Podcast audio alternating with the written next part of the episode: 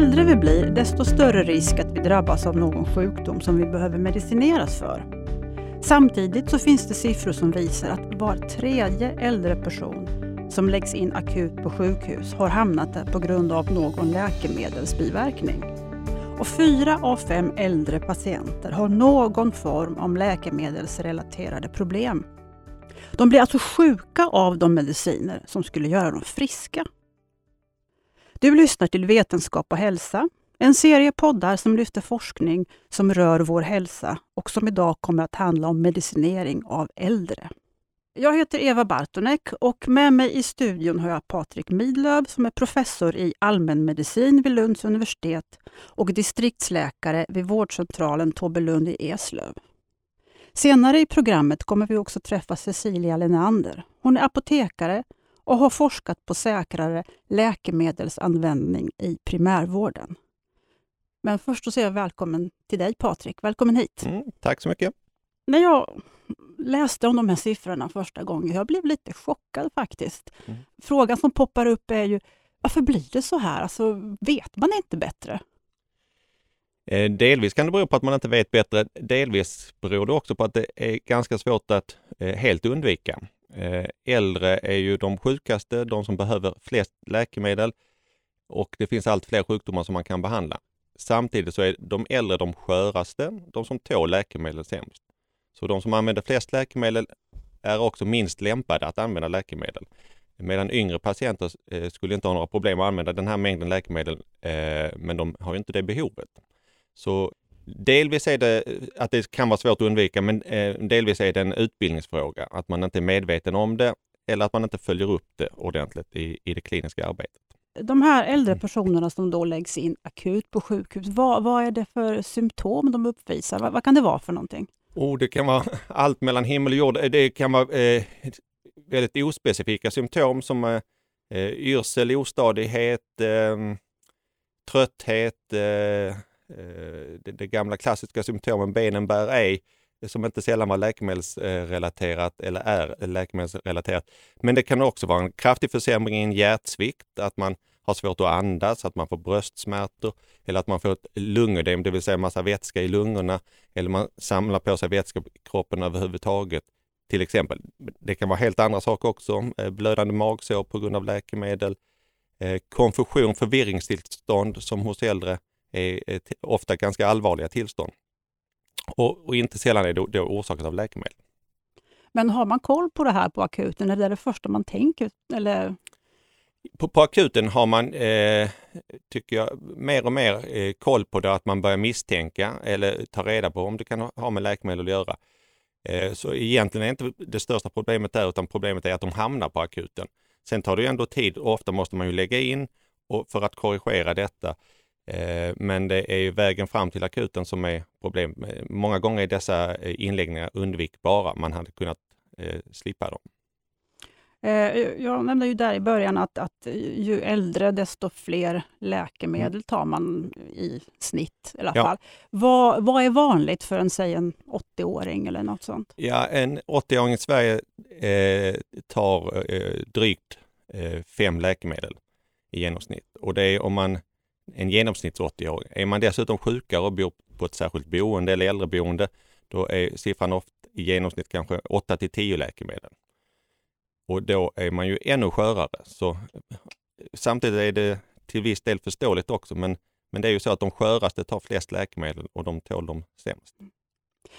Vad, vad, vet man om när man så att säga blandar en massa olika läkemedel? Vad, vad, vad, vad händer? Vad kan hända? Ja, läkemedel påverkar ju varandra, både effekten, de kan förstärka varandras effekt eller ibland motverka varandras effekt.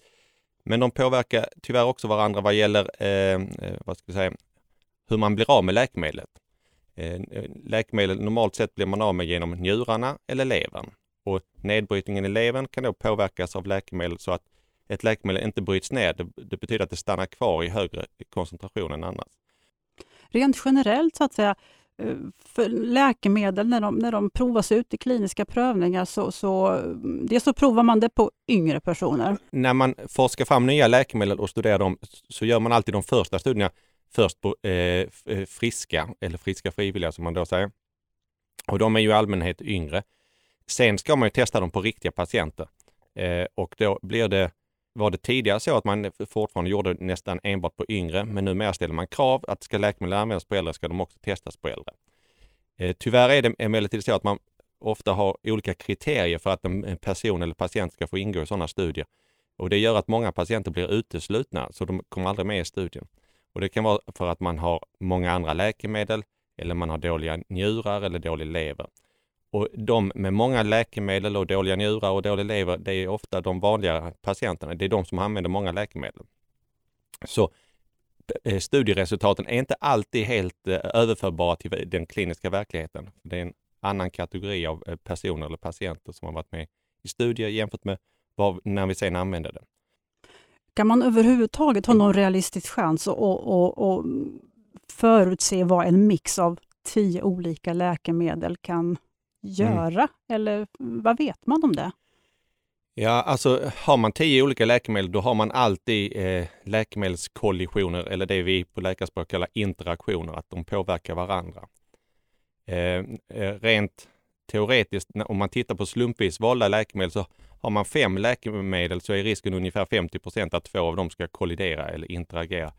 Och har man mer än åtta så är risken i det närmaste 100 eh, Så i de här fallen har man nästan alltid läkemedelsinteraktioner och då, då gäller det verkligen att känna till dem, ta ställning till om man kan acceptera dem och i så fall justera dosen och framförallt följa upp ordentligt. Men det allra bästa hade ju varit om man hade kunnat undvika flera av dessa påverkningar eller kollisioner mellan olika läkemedel. Mm.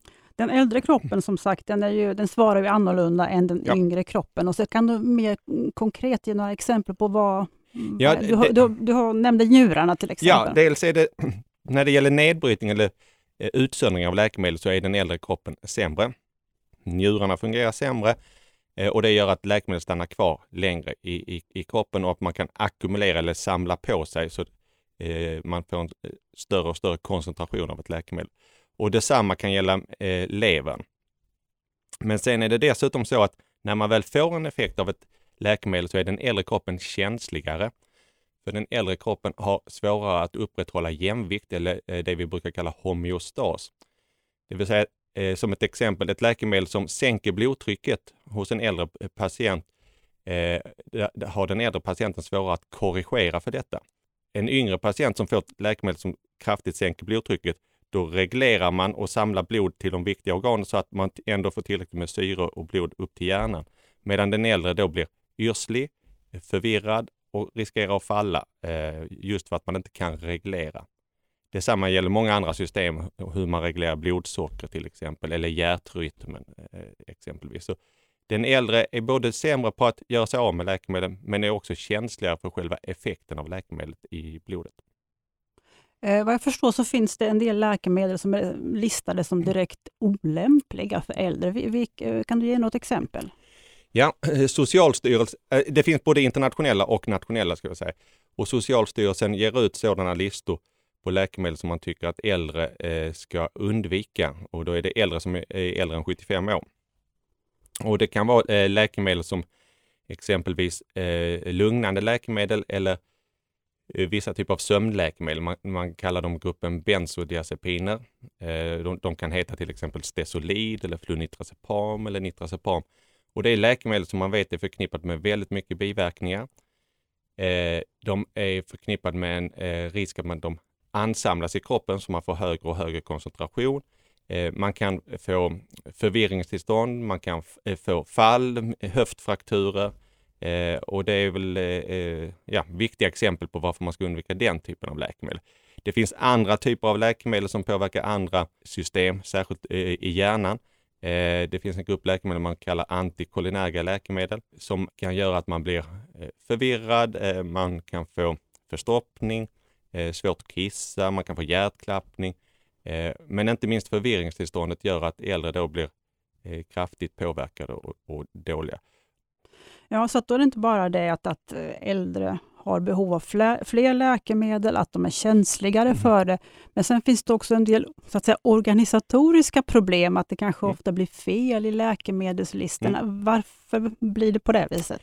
Ja, det, det är man äldre och multisjuk som vi säger, det vill säga man har många olika sjukdomar, så har man ofta behov av flera olika vårdgivare. Sjukhusvård av och till, inte sällan akut. Primärvården, vårdcentralen. Och de allra svårast sjuka har också behov av kommunal hemsjukvård eller på särskilda boenden. Och eh, bor man i Skåne och är äldre patient så har man då alltid minst tre olika journalsystem. Ett i primärvården på vårdcentralen, ett på sjukhuset och ett tredje inom kommunen.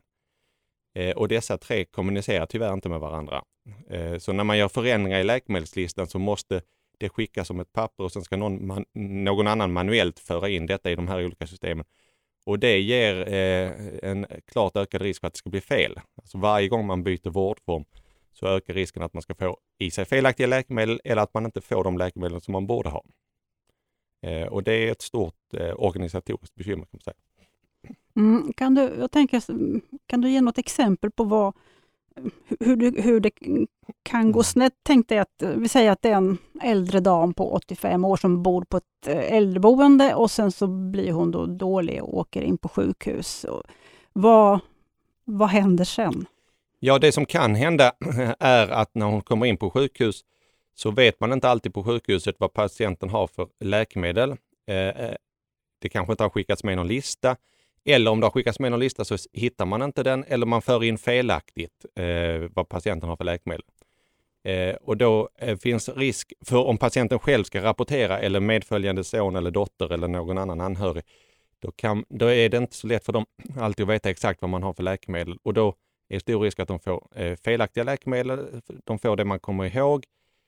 Eller det som ibland händer är att man från sjukhuset tar fram en lista hur det såg ut vid föregående vårdtillfälle om eh, den äldre patienten eh, vårdades för två månader sedan eller ett halvår sedan så tar man fram den listan och kanske utgår från den.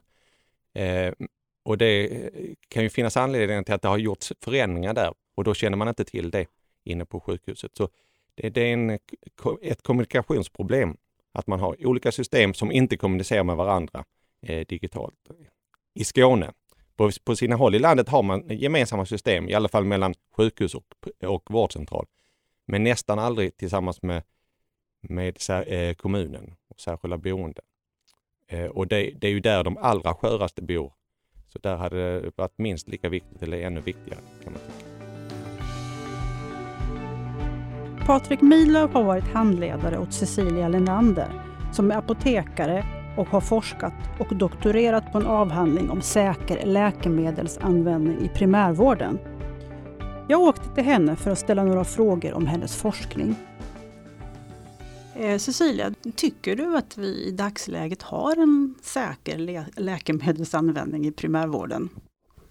Eh, som helhet har vi det, men vissa grupper kanske det inte blir så bra som det skulle kunna bli. Och där är äldre extra utsatta Mm, speciella förutsättningar. Man blir känsligare för läkemedel, det är fler inblandade, man kanske inte kan hålla reda på eh, sina mediciner lika bra. Förutom att man är sjukare ofta och har därmed fler läkemedel, så det är mer att hålla reda på. Där kan vissa problem uppstå. Eh, I din avhandling så har du utvärderat två olika metoder för att se om det kunde leda till en minskning av en onödig eller olämplig medicinering av just äldre personer. Och eh, den ena metoden handlar om läkemedelsgenomgångar och den andra går ut på att vårdcentralerna ska utvärdera sitt eget arbetssätt. Eh, om du kan börja berätta lite grann om de här läkemedelsgenomgångarna. Vad, hur gör man och eh, på vilket sätt ska de så att säga kunna förbättra situationen?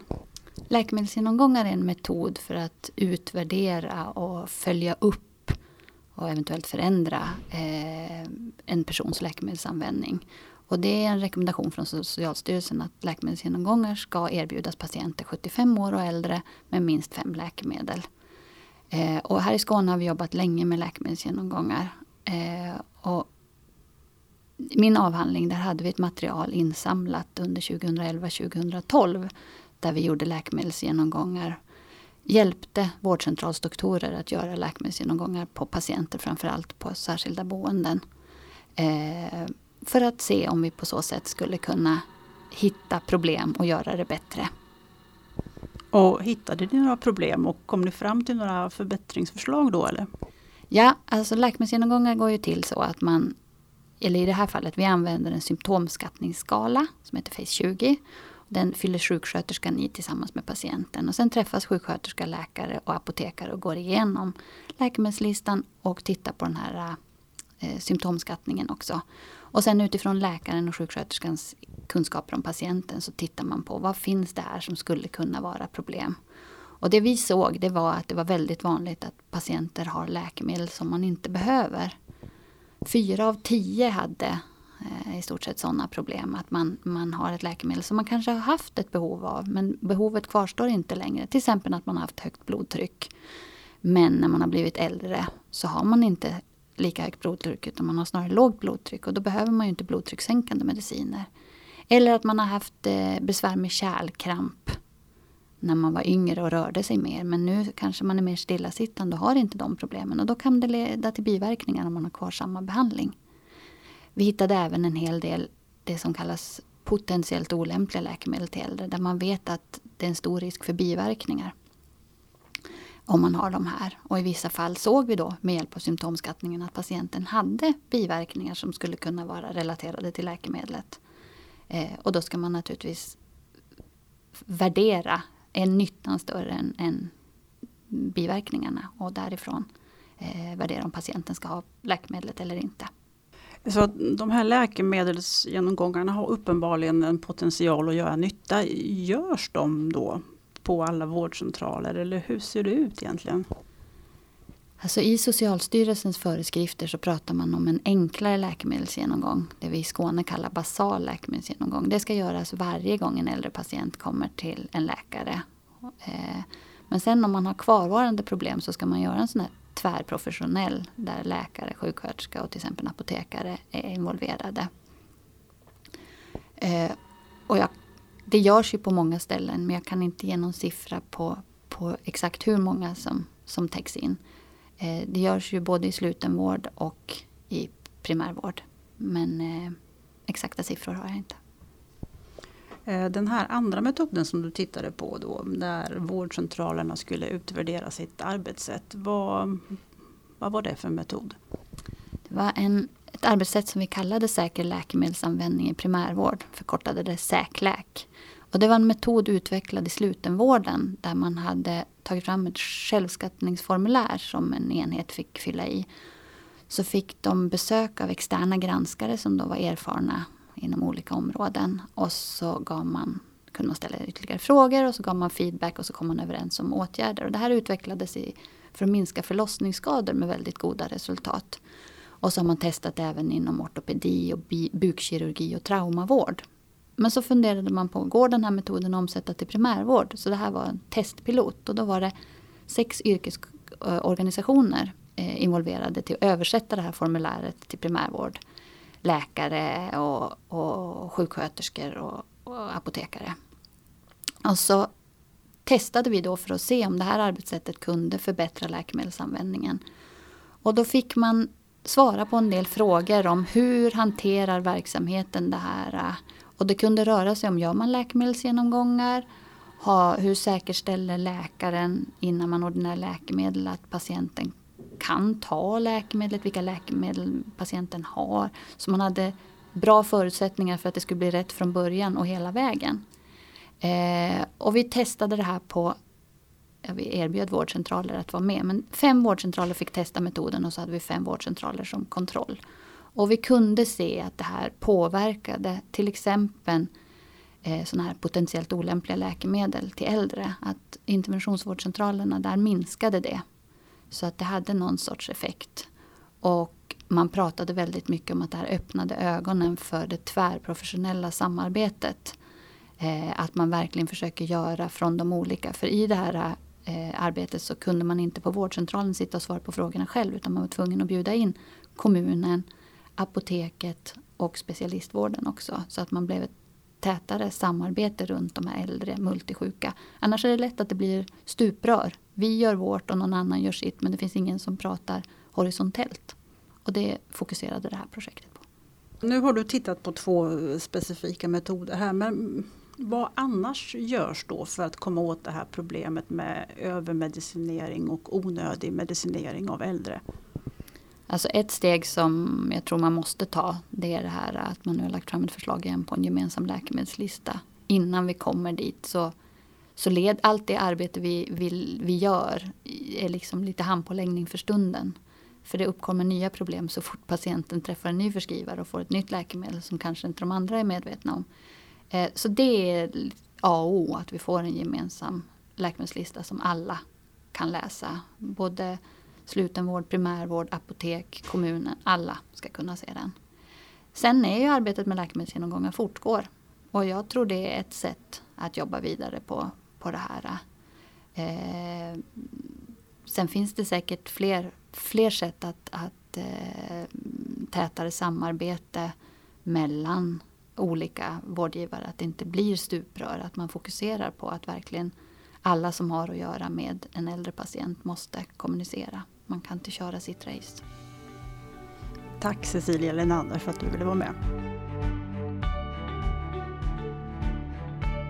Patrik Midlöf, eh, det pratas ju en hel del om övermedicinering och då mm. också onödig övermedicinering mm. där man kanske skulle kunna vidta andra åtgärder. Ja. Eh, vad, vad kan det vara?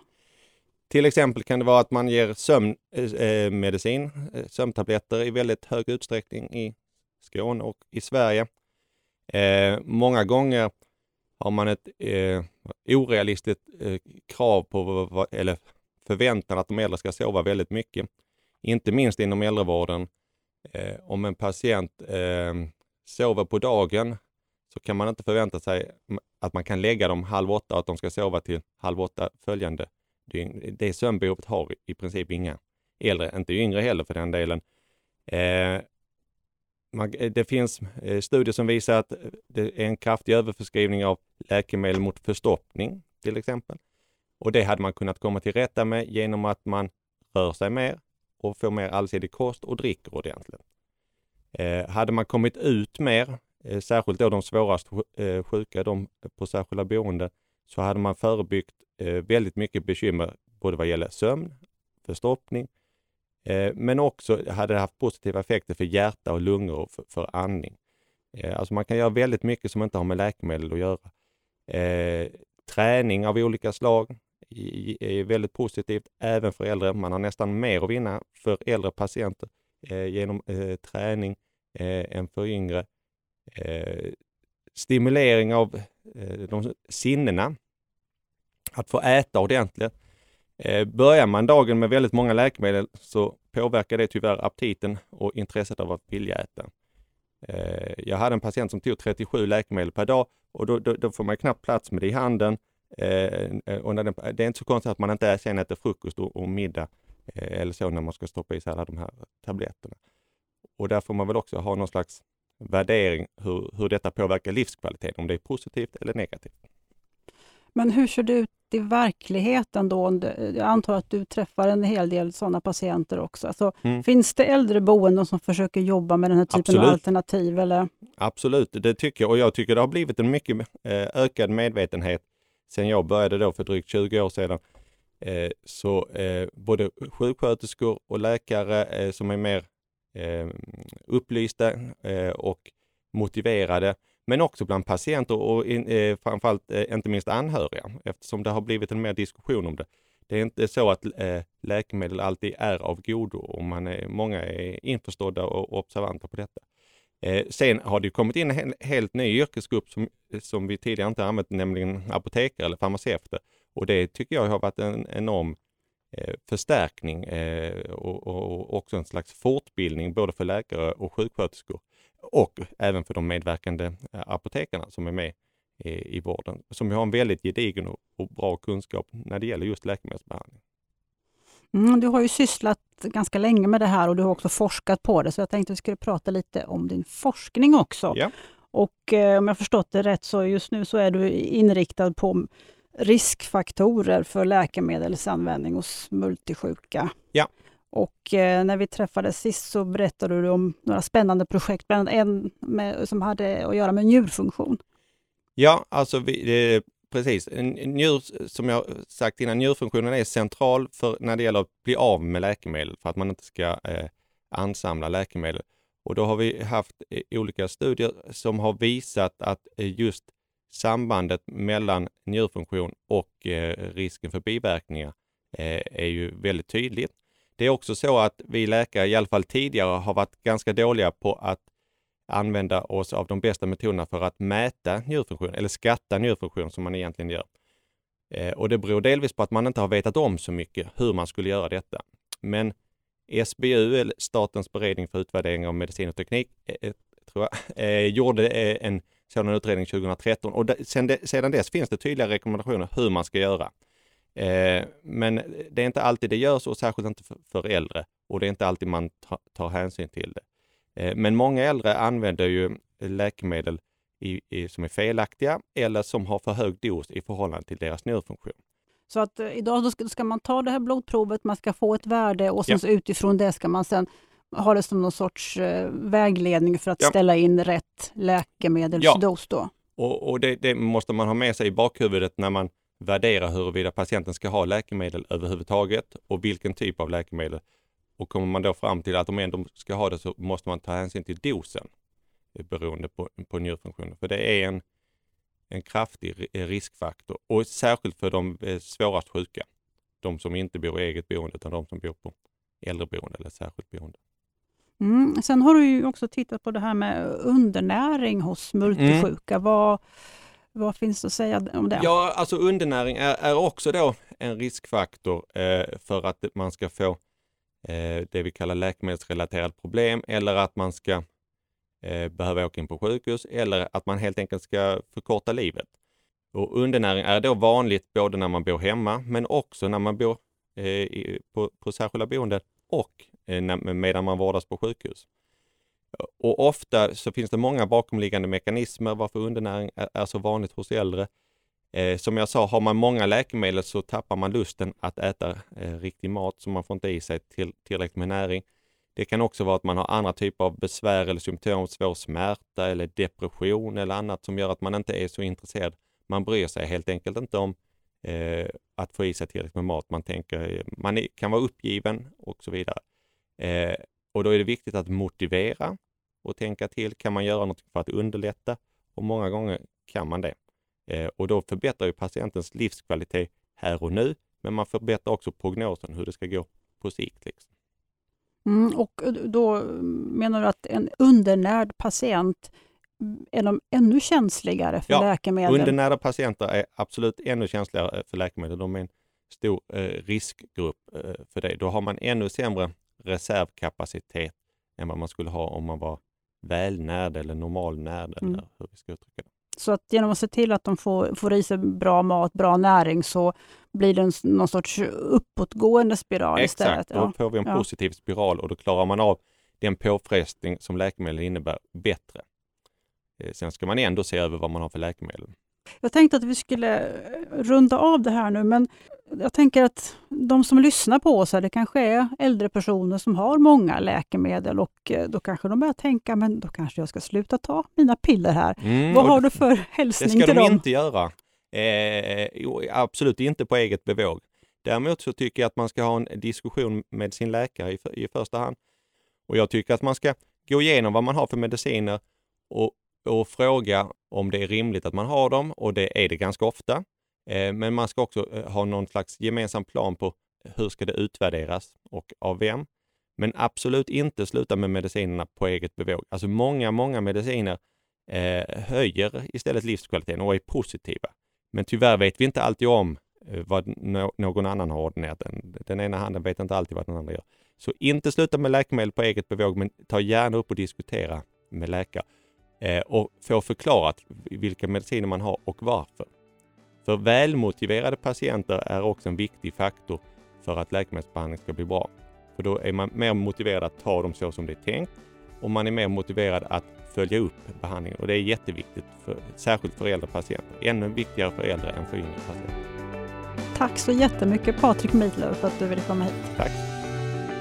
Du har lyssnat till en poddserie om forskning som produceras av redaktionen vid Vetenskap och hälsa. Mer information finns på vetenskaphalsa.se. Du kan också följa oss på sociala medier.